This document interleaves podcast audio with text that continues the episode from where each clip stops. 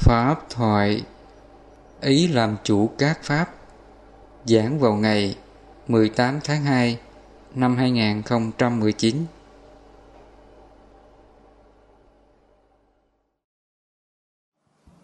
Nam mô Bổn Sư Thích Ca Mâu Ni Phật. Dạ con xin kính bạch thầy là cho con hỏi ý nghĩa của tâm và ý và xin thầy và cho con một hai ví dụ cụ thể. Ừ. tâm và ý nó là một hay là hai? Nam mô bổn sư thích ca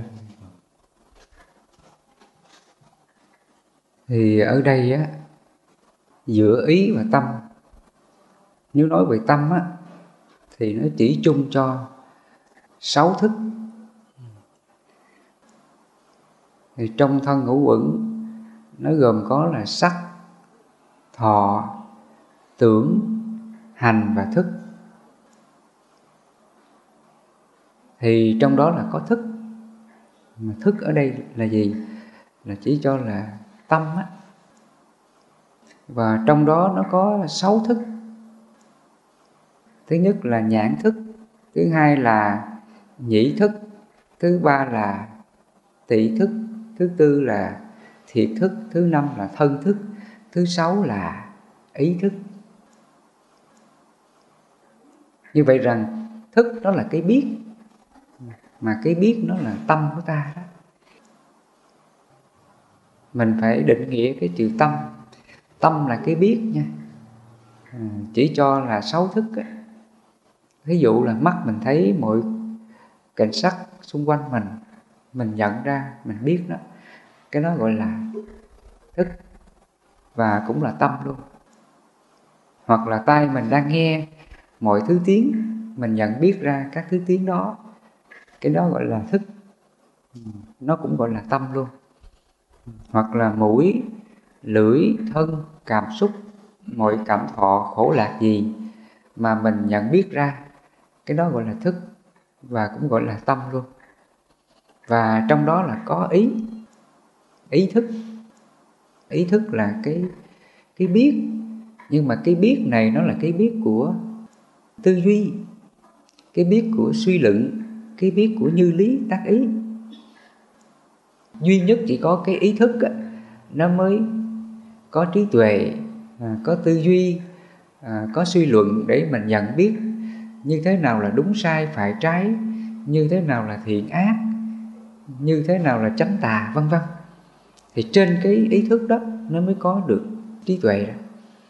Còn những cái biết còn lại á như là mắt tai mũi miệng thân ý nó chỉ biết thôi. Nhưng mà nó không có làm chủ được. Nó không có làm chủ được cái chính nó. ví dụ như là miệng mình ăn đi. Lúc nào nó cũng biết nó ăn. À, ngon thì nó ưa thích dở là nó không ưa thích phải không? Ừ, nhiệm vụ nó là gì? Ngon á là nó thích còn dở là nó không ưa thích. Cho nên chúng ta nhớ là nói về nghiệp á, nó có ba nơi tạo nghiệp. Thứ nhất là thân nghiệp thứ hai là khẩu nghiệp thứ ba là ý nghiệp. Ừ, mình phải hiểu nghiệp đây là gì? Là những cái thói quen tập khí cái sự huân tập thói quen tập khí của ta. Ví dụ như là cái người mà có cái thói quen là hút thuốc lá đi. Và khi họ hút riết á, thì nó nó bị lệ thuộc nó quen cái việc hút đó mà không bỏ được. Chúng ta gọi là nghiện á do họ huân tập, lâu dần nó trở thành nghiện. Và khi nghiện thì nó sao? Nó trở thành cái cái tập khí, cái hành động nghiện của họ. Bây giờ mình kêu họ bỏ là khó lắm, vì nó trở thành là nghiệp rồi. Trừ khi có những người người ta quyết tâm cao á, người ta biết rằng là nếu mình nghiện là hại cho mình, hại sức khỏe của mình hại gia đình của mình. Do nó có trí tuệ như vậy cho nên là nó quyết tâm đến từ bỏ, không có hút nữa.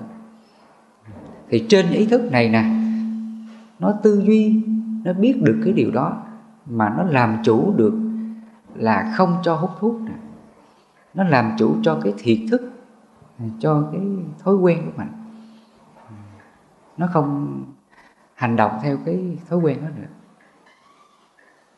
vì vậy phật nói, ý chủ, ý tạo tác, ý dẫn đầu các pháp. Cái ý này nó làm chủ cho cái thân của nó nó làm chủ cái khẩu của nó nó làm chủ được sáu căn của nó, mắt, tai, mũi, miệng, thân ấy. Còn á, mắt, tai, mũi, miệng, thân á, tự nó không làm chủ được.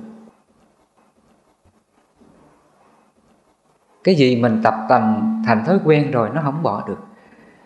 Mà nó phải nhờ nhờ ý mới bỏ được. Nhờ ý mà trên cái ý này nó có trí tuệ. Do có trí tuệ cho nên nó quyết tâm từ bỏ. Mình gọi là ý chí nó có ý chí, nó có cái dũng khí. Mình quyết tâm từ bỏ cái thói quen đó, mình không làm nhờ ý chí này nó làm chủ được cái thói quen của nó. Nó không có hành động theo cái điều xấu nữa. Vì vậy phật nói tâm chủ tâm tạo tác tâm dẫn đầu các pháp. Hoặc là ý chủ ý tạo tác ý dẫn đầu các pháp. Ủa vậy là ý với tâm là một là nghĩa là trong cái ý nó cũng có tâm của nó. Như cái phần đầu thầy nói đó là tâm nó là cái thức nó là cái biết. Thì trong cái ý thức mình nó cũng có cái biết của nó cũng gọi là tâm luôn. Ừ, nhớ nha. À, thì trong ý thức nó cũng có cái biết của nó cũng gọi là tâm. Và à, năm cái biết còn lại mắt tai mũi miệng thân nó cũng có cái biết của nó. Và năm cái căn này á nó làm chủ là do ý thức. Nó làm chủ các hành động còn lại của tâm.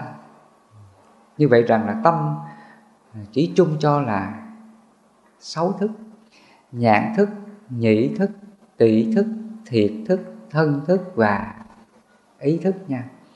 Và trong đó là có ý thức. À, thì trong ý thức này cũng gọi là tâm là như vậy đó. Nhưng mà cái ý này nó có trí tuệ nó biết tu tập nó ngăn trừ các điều ác, các tâm phiền não. Thì cái ý này trở thành thanh tịnh. Cái ý này không có tạo nghiệp. Là như vậy.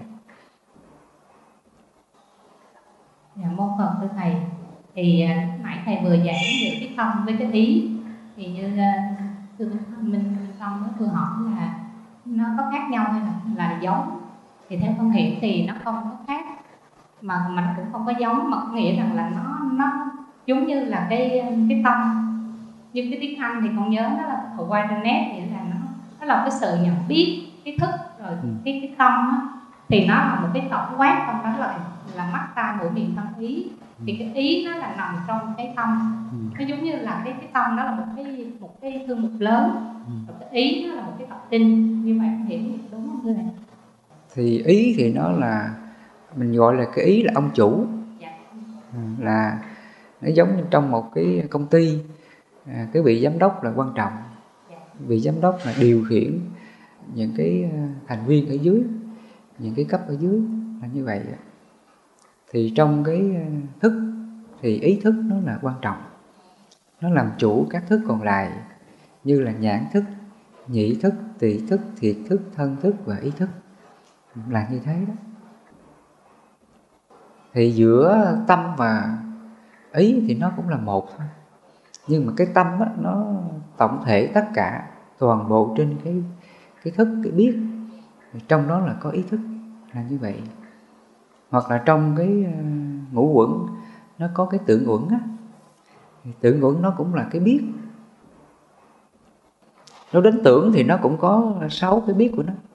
Gồm có là sắc tưởng nè thinh tưởng nè hương tưởng vị tưởng và xúc tưởng và pháp tưởng. Thì trong đó là có sắc tưởng. Thí dụ như là ngày hôm qua mình thấy cái hoa màu đỏ, hôm nay cái hoa nó không còn nữa, nó tàn rồi. Và bây giờ mình nghĩ đến cái hoa thì cái gì nó biết? Cái tưởng mình nó biết. Lúc này con mắt mình nó có biết được không? Tại vì nó đâu còn thấy cái hoa nữa, mà lúc này là cái tưởng mình nó biết à cái hoa đó là màu đỏ. Cái hoa nó là đẹp như vậy vân vân. Ừ, cái đó gọi là sắc tưởng. Ừ, thì cái này cũng gọi là tâm luôn. Nhưng mà cái tâm này nó thuộc về là nó ở một cái trạng thái là trừu tượng.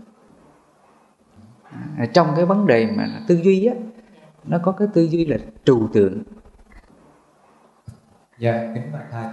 Cho con hỏi thêm nữa là xin thầy giải nghi giúp cho con và một số phật tử là bây giờ là hôm nọ có một số phật tử họ hỏi con là họ vướng mắc cái chỗ là tâm với ý á. Tức là bây giờ họ dựa vào kinh sách. Thứ nhất là cái kinh uh, pháp cú. Như ở mình đây là cái phần song yếu ấy, phần đầu tiên đó là đấy là chữ tâm dẫn đầu các pháp ừ. đó thì họ dựa vào đó là nó là đây là tâm dẫn đầu là tâm làm chủ ừ. rồi họ dựa vào trong cái ý cũng kinh pháp cú nhưng mà thông tin ở trên mạng với là họ dựa vô trong cái ờ, cuốn sách mà làm chủ sanh già bệnh chết của trường lão ừ. thì trong cái trang 77 thì trường lão nói là là, là ý dẫn đầu các pháp tâm thì là nó khác thì họ dựa vào đó thì họ khẳng định là ý là một tâm là một tức là ý với tâm là hai chứ không thể một được.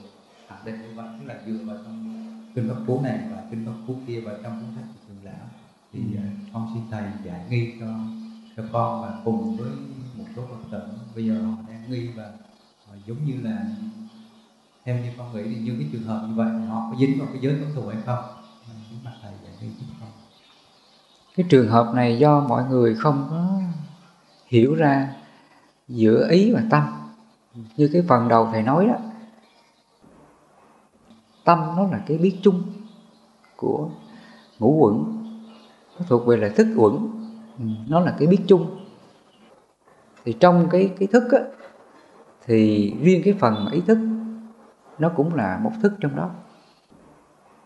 Chúng ta hiểu nha ý thức nó cũng là một thức trong cái tâm thức của mình.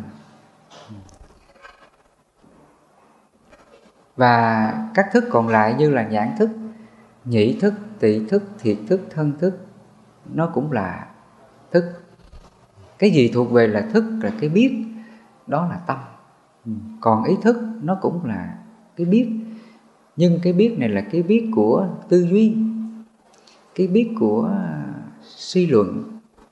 Còn trong cái biết của tưởng là cái biết của trừu tượng. Mình phải phân biệt ra các à, cái biết đó thì mình mới định nghĩa được, thì mình mới hiểu về tâm được. Còn mình cứ gọi là tâm, ý là chung chung như vậy thì nó không có rõ, mình không có phân biệt được rõ. Thì trong ý nó cũng có tâm, nhưng mà ý nó là một phần của cái cái biết trong ngũ quẩn thôi.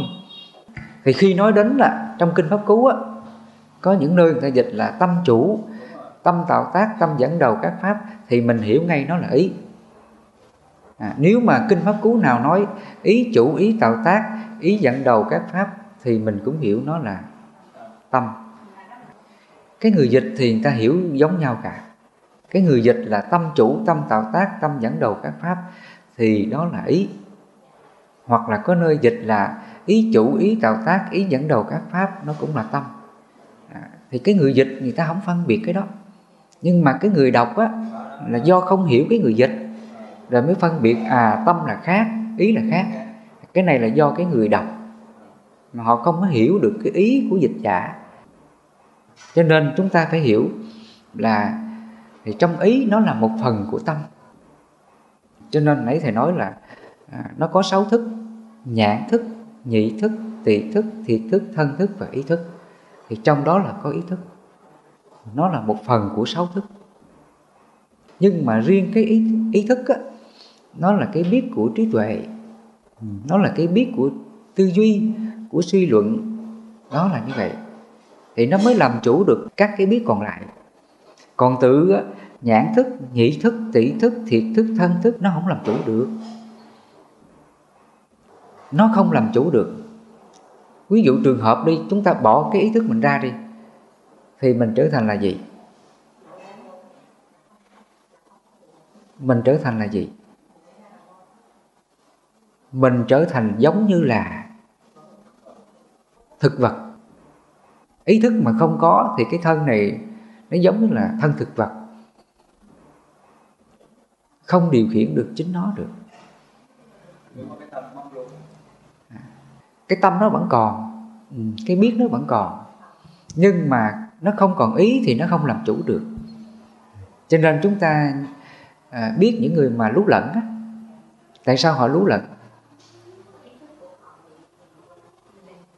Cái ý thức của họ nó bị lão nó bị mất nó không còn nhạy bén. Chúng ta còn trẻ đó thì cái ý thức mình nó khỏe đó. Nó rất là nhạy bén tin tưởng. À, nó nhớ cái gì thì nó nhớ nhanh lắm. Và nó suy luận rất là nhanh. Ừ, trí tuệ mình nó rất là sung mãn khi mình còn trẻ. Nhưng khi về già đó là cái vùng ý thức mình nó sẽ bị lão hóa cái sự tiếp nhận nó chậm chạp từ từ. À, đối với những người mà già thì cái sự lão hóa nó nhiều quá thì họ không còn nhớ nữa. À, đến đây là họ bị lẫn luôn là như vậy. Mà họ chỉ biết, nó chỉ là biết thôi. À, nhiều khi là họ ăn rồi mà họ nói chưa ăn. Hoặc ngược lại, chưa ăn họ nói họ ăn. Họ không có làm chủ được cái chính họ là như vậy cho nên khi mà chúng ta, mình có ý thức thì mình mới làm chủ được năm căn còn lại. Vì vậy phật nói, ý chủ, ý tạo tác, ý dẫn đầu các pháp là như vậy. Ví dụ như là, đến 10 giờ mình thọ trai. Thì đúng 10 giờ là ý mình nó nó tầm tứ cái chuyện đó. Nó có tầm cái tứ đàng hoàng nha. Tứ là nó xác định được cái thời gian ờ à, thời gian đó là 10 giờ mình thọ trai nó tứ ra cái điều đó. Ừ. Cho nên khi mà chúng ta sống bình thường á một người bình thường á là nó có hai cái phần đó. Nó vừa là tư duy suy luận đồng thời nó vừa là quyết định. Ừ, nó quyết định cái vấn đề đó còn đối với ờ, các loài động vật á, nó không có cái này các loài động vật nó cũng có cái biết của nó. Ừ, nó cũng có nhận thức của nó. Nhưng mà nó không có tầm tứ giống người ta. Não bộ của các loài động vật á, mà Đức Phật gọi là loài bàn sinh. Loài bàn sinh là chỉ chung cho các loài động vật. Từ những con vật lớn như là voi cọp sư tử trâu bò heo chó cá tôm ruồi muỗi vân vân nó cũng có cái tâm nó cũng có cái biết. Nhưng mà nó không có tầm tứ nó không có như lý tác ý. À, nó không có trí tuệ tư duy trừu tượng như ta được. Ừ, mà thường con vật nó sống theo cái tập tính cái thói quen của nó. Ừ, Ví dụ như là nếu mà con mèo con chó đó nó có cái tập tính xấu là hay uh, tiểu tiện trong nhà. Rồi chủ thấy như vậy là mới à, la đó à, khi la là dùng roi á này vỡ đánh khẽ đó mà khi nó nó bị đánh như vậy nó đau. Nó đau là vì nó làm cái chuyện bậy. À, nó làm cái chuyện không tốt. Nếu mà nó làm như vậy nữa đó mai mốt nó bị đánh. Và nó không dám làm như vậy. Ừ, nó chỉ sợ là bị đánh. Ừ, nhưng mà nó không có tư duy rằng là à, mình tiểu tiện trong nhà là dơ bẩn không tốt cho môi trường à, chủ giận mình đánh mình nó không có tầm tứ được điều đó. Nó chỉ sợ đau thôi. Ừ, nó sợ đau là à, mình làm như vậy là bị đau nè bị bị đánh nè nó chỉ biết vậy thôi. Nó thuần túy là nó biết vậy. Nhưng mà nó không có tầm tứ rằng là mình làm như vậy là dơ nhà nè bẩn nhà nè ô nhiễm môi trường nè không có sạch nè. Rồi chủ giận là chủ đánh nè. Nếu mình làm như vậy là bị đánh nữa nó không có tầm tứ như vậy được còn đối với con người chúng ta đó, nó có cái tầm tứ đó. Vì nó có cái tầm tứ này cho nên nó mới tu được. Con người mình có tầm tứ này có trí tuệ này mình mới tu được. Ví dụ như là phật dạy mình, nếu mình gian tham trộm cắp, ích kỷ, keo kiết còn sẻn đó là mình tạo cái nhân quả xấu.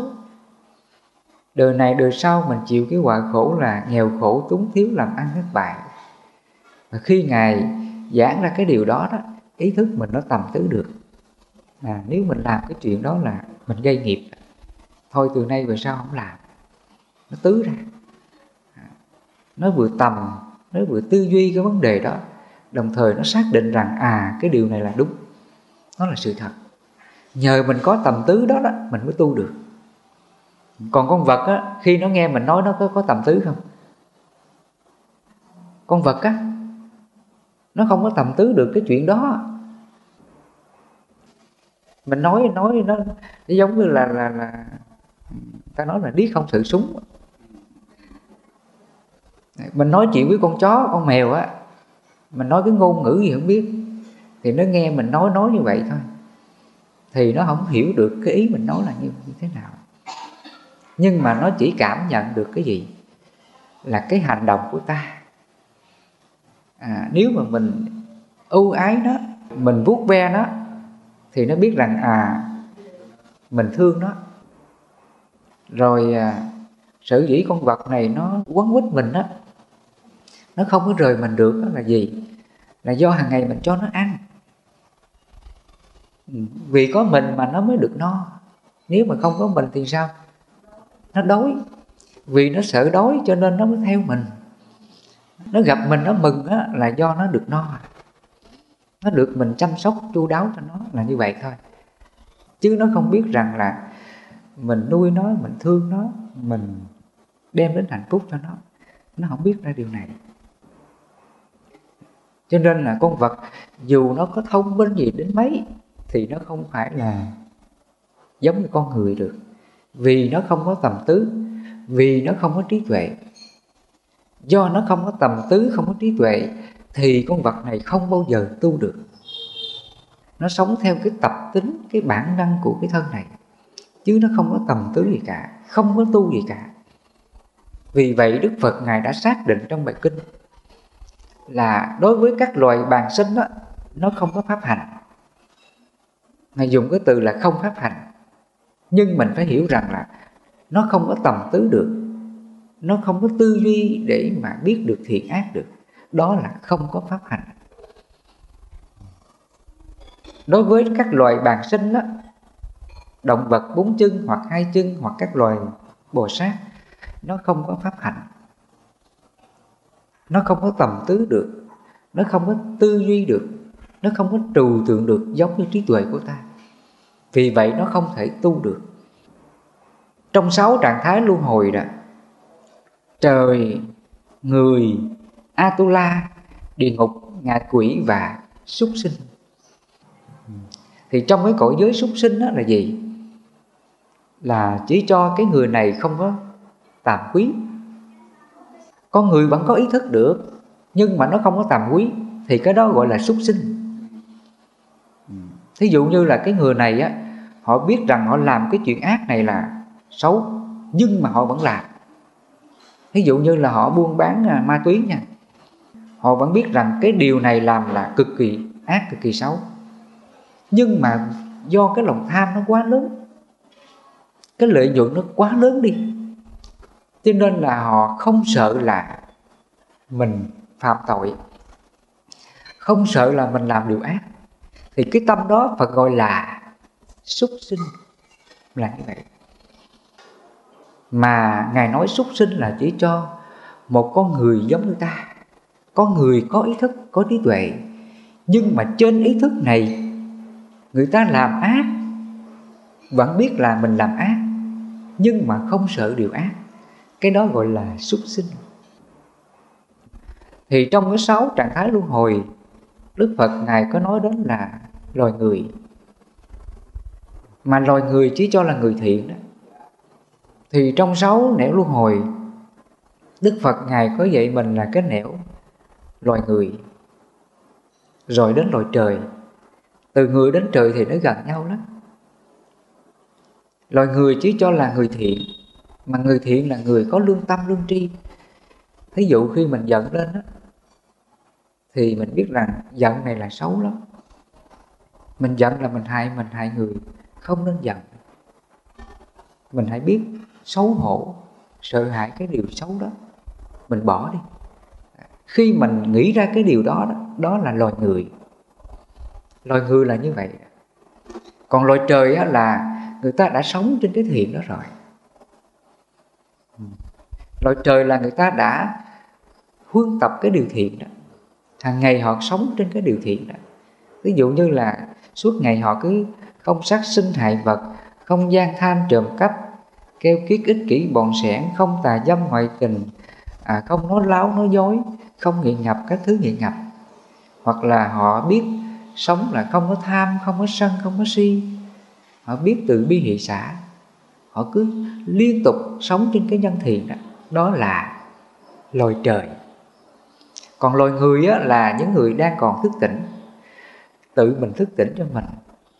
Ừ, khi mình làm sai á, mình biết mình sai mình xấu hổ mình biết từ bỏ.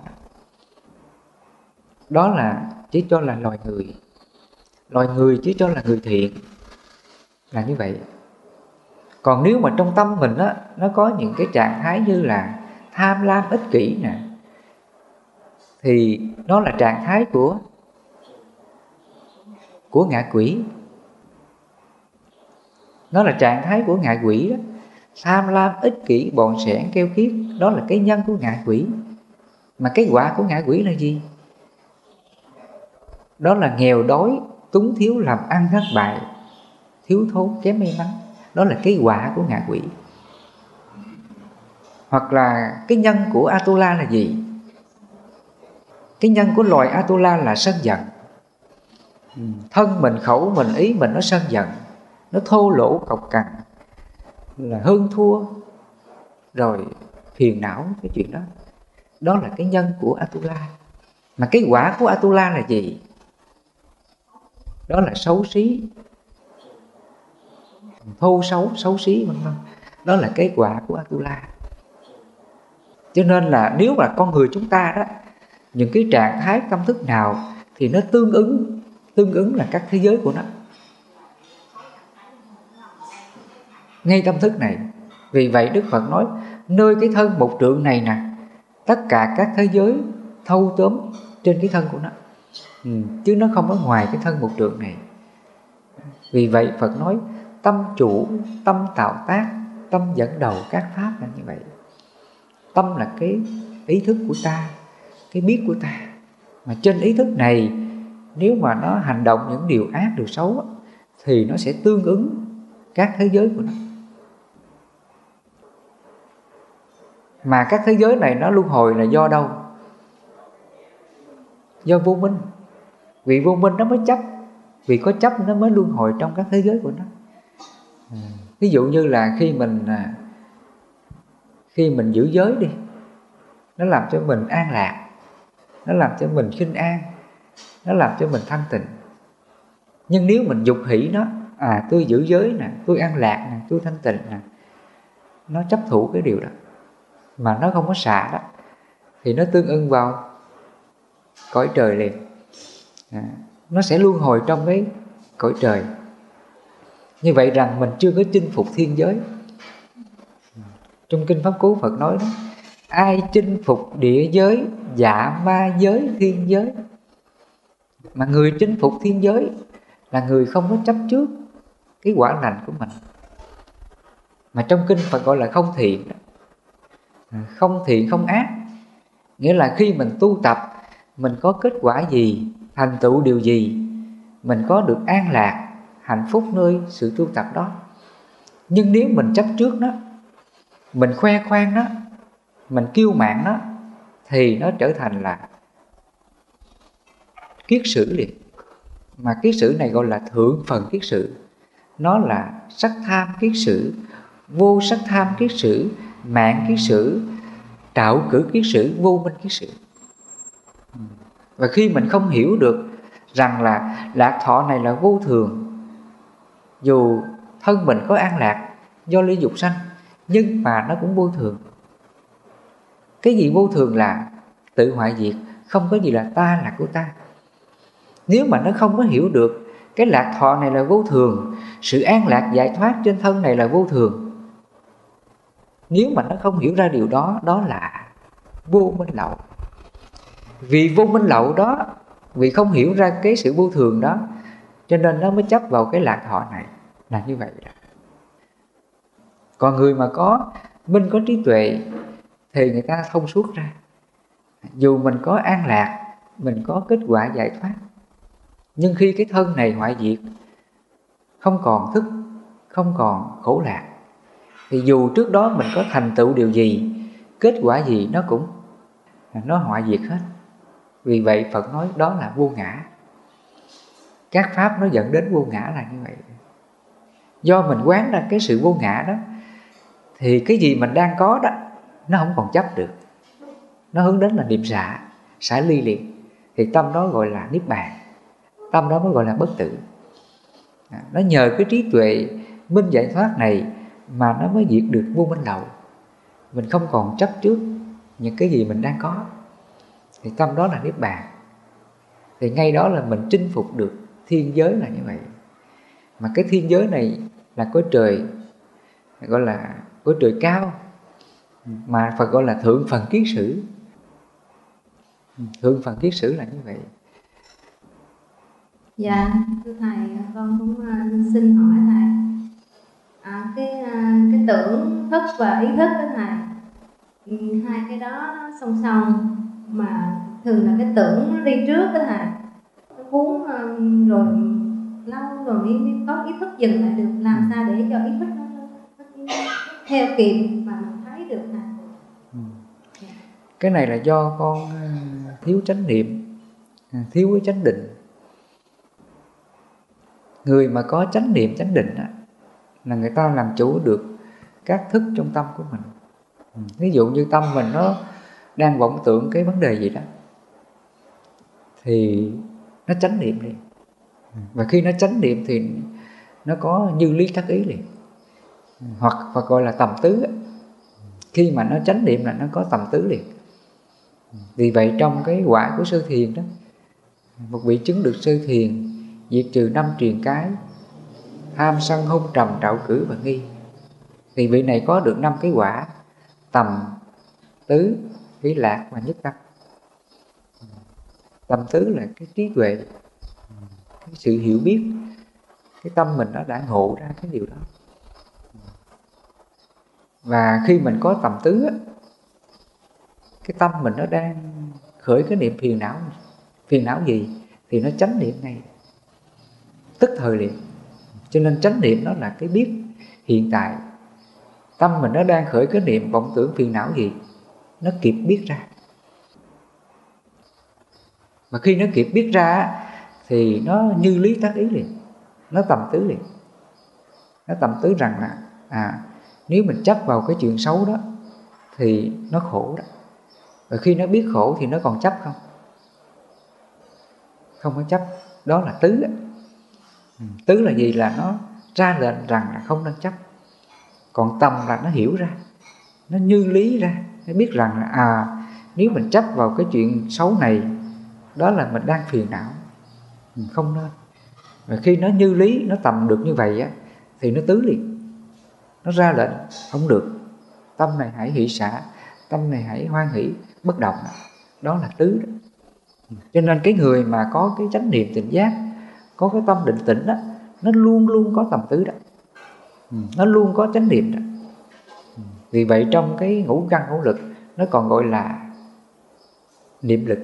Ừ, hoặc là định lực là như vậy cái lực của ý thức cái lực của tâm giải thoát cái lực của chánh niệm cái lực của định.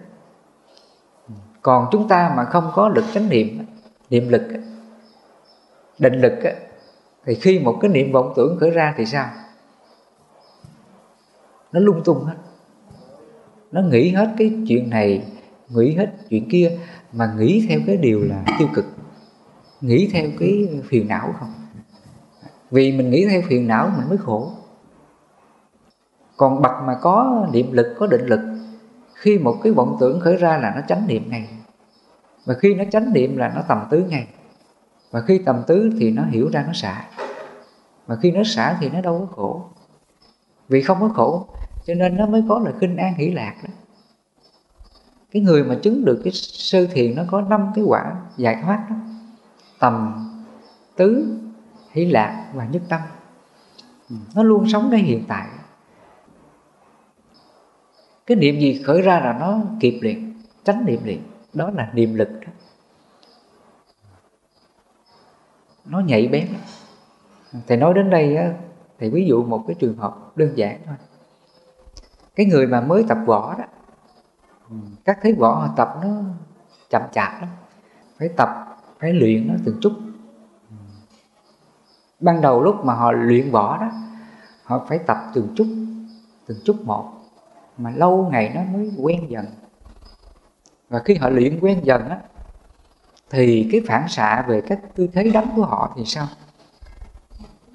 Rất là nhanh. Cái đó là do cái lực, cái sự huân tập lâu dần nó tạo thành một cái phản xạ tự nhiên. Cái này gọi là cái lực, do nó huân tập như vậy. Thì đó là cái lực của thân. Và trong cái lực của ý, chúng ta cũng vậy. Hàng ngày mình cũng rèn luyện như vậy mình phải rèn luyện từng chút. Ví dụ như là tay mình nghe, người ta vừa chửi mình. Thì ban đầu nó cũng hơi giận giận, phải không? Nhưng mà sau á, sau đó khoảng chừng hai, ba phút, năm, mười phút, thì cái giận, cái buồn này nó mới tỉnh ra. Lúc mà nó giận lên đó nó không thấy. Cái đó là do đâu? Do cái lực của tâm á của cái ý thức lực á của cái thiện pháp nó chưa có nhiều. Do mình thiếu cái lực của thiện pháp. Mà cái lực thiện pháp này mình phải nhắc mình phải huân tập nó mới tạo thành lực. Ví dụ như là trong tâm mình phải thường nhắc như, như thế này. Tâm mình nó vừa giận ai á, là nó tác ý liền. À mình giận là mình khổ. Mình đang tạo cái nghiệp sân à, cái người giận họ cũng khổ lắm mình biết thương xót họ hỷ xả cho họ. À, khi mình tác ý như vậy á, nó đang quân tập cái lực của ý đó. Mình phải nhắc đi nhắc lại như vậy thì nó mới tạo thành lực của ý. Và lâu dần nó tích tập thì nó tạo thành cái phản xạ tự nhiên trong tâm thức của ta. Cái đó phải gọi là niệm lực. Niệm lực là sự huấn tập cái thiện pháp trong tâm của mình. Hàng ngày mình trau dồi cái thiện đó ngăn ác diệt ác những điều ác chưa sinh và đã sinh. Mình siêng năng tinh tấn trau dồi cái điều thiện đó nó mới tạo thành lực. Và khi có lực này nó mới phòng hộ được chính mình được. Đó là niệm lực. Còn nếu mà mình không huân tập đó, thì nó không thành lực. Ví dụ cũng có người nghe pháp đọc kinh họ nghe họ học họ hiểu hết họ biết hết. Nhưng mà họ không có thực hành. Thì nó thành lực không? Không có thành lực. Có nhiều người họ nghe, họ học, họ hiểu, rành mạch hết, biết hết. Về phần lý thuyết thì rất là tinh thông thông suốt. Nhưng mà họ không thực hành. Và do không thực hành có thành lực không? Không thành lực cho nên đụng chuyện thì họ cũng phiền não đùng đùng mà. Cũng săn lên đùng đùng mà. Không có kiểm soát được hành vi của họ. Cái này là do mình không có lực. Lực này phải gọi là niệm lực hoặc là định lực. Ừ. Trong cái định lực nó cũng có cái lực của nó. Định lực là định xả tâm đó.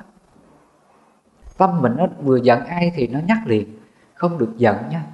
Tâm này hãy hỷ xả. Tâm này hãy tha thứ lúc mình nhắc mình xả tâm như vậy đó là mình đang huân tập cái lực của định đó. Mà cái này cũng do trí tuệ của ta. Hàng ngày mình hiểu ra cái điều chân chánh đó mình biết xấu hổ sợ hãi và tự lòng phải nhắc đi nhắc lại bỏ cái điều ác đó. Thì lâu dần đó, nó mới thanh tịnh được. Đó là định. Cái định lực đây là gì? Là cái trạng thái bất động tâm. Cái tâm mình nó không có dao động điều gì trước mọi cảm thọ và ác pháp. Tự nó bất động như vậy, đó là định lực. Còn mình không có định lực á, thì nghe ai nói cái gì là trong lòng mình sao? Mình dùng cái từ là sống thần nó phù hợp hơn sống thần nó nó càng quét hết tất cả. Mà nó càng quét cái gì? Những cái điều thiện thì cái tâm phiền não của ta nó cũng giống như sống thần này. và gọi là bọc lưu này. dòng thác của nghiệp khi mà nó sống trên cái nghiệp tham sân si của nó đó, nó cuốn mình đi thì những cái điều thiện điều tốt trong tâm chúng ta nó sẽ mất hết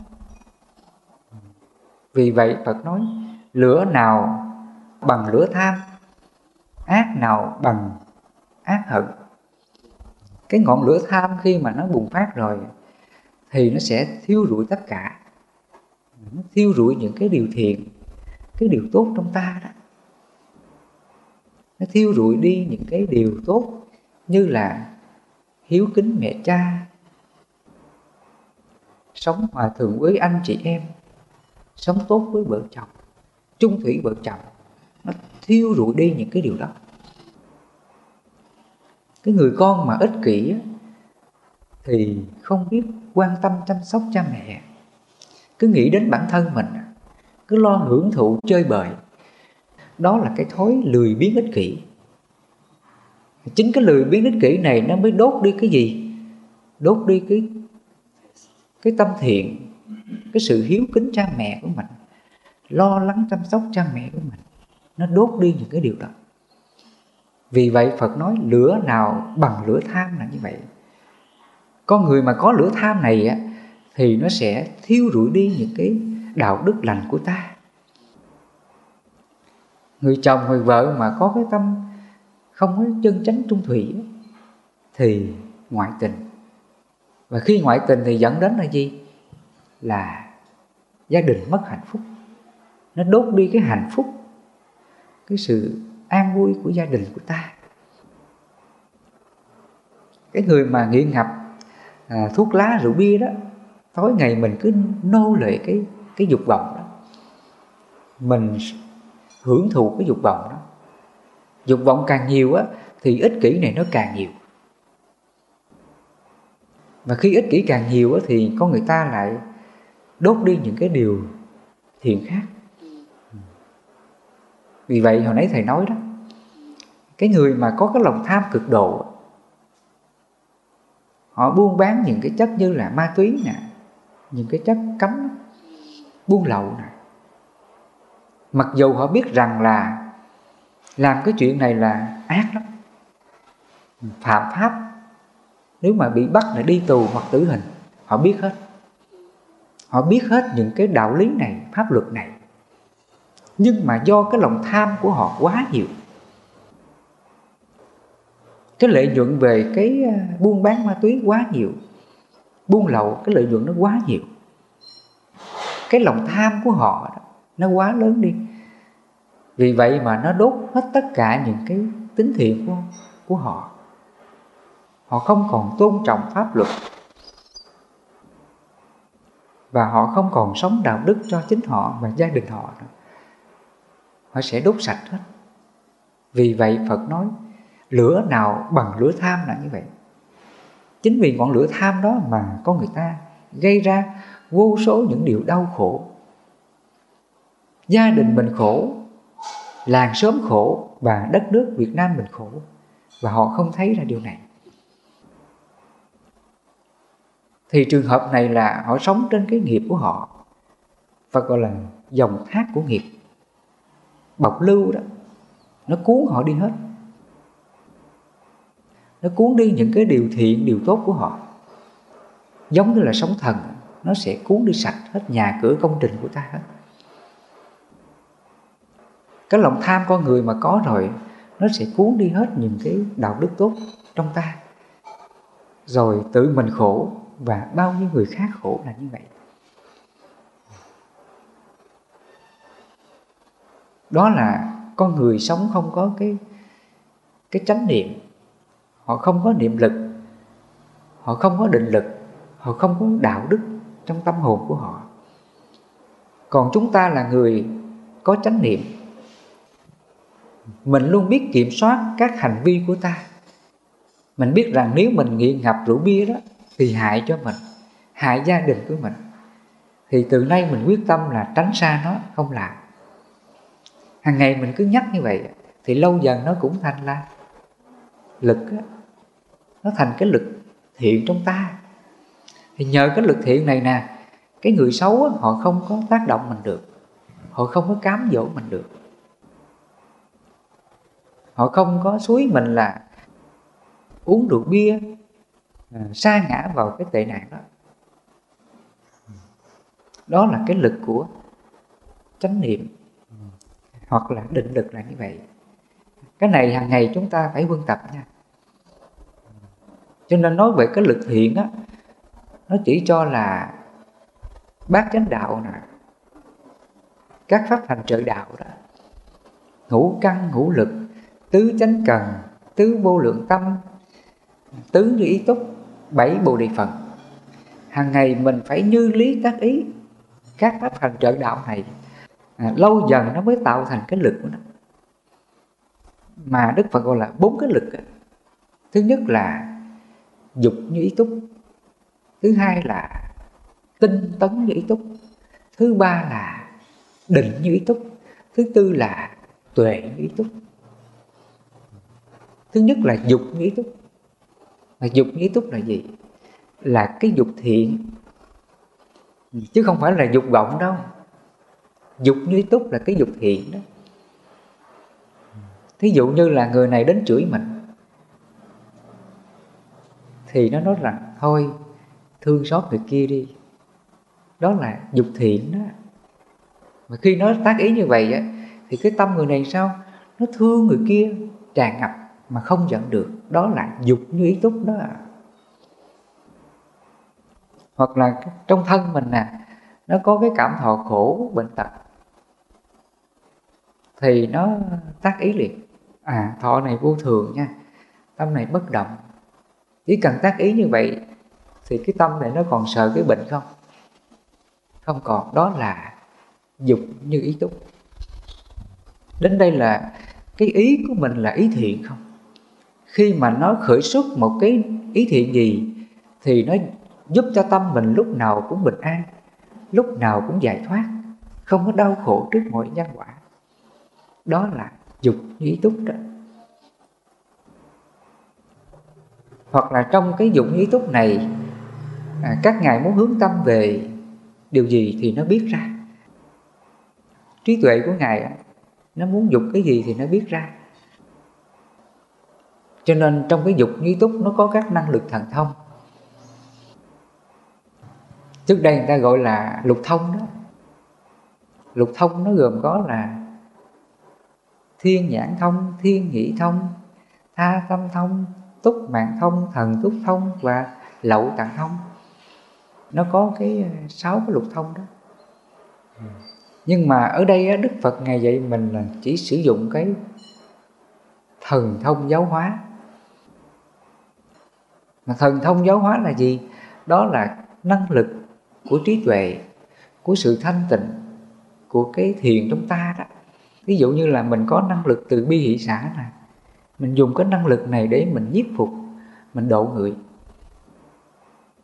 cái đó gọi là thần thông giáo hóa. Cái vị mà có năng lực từ bi hỷ xã rất là lớn.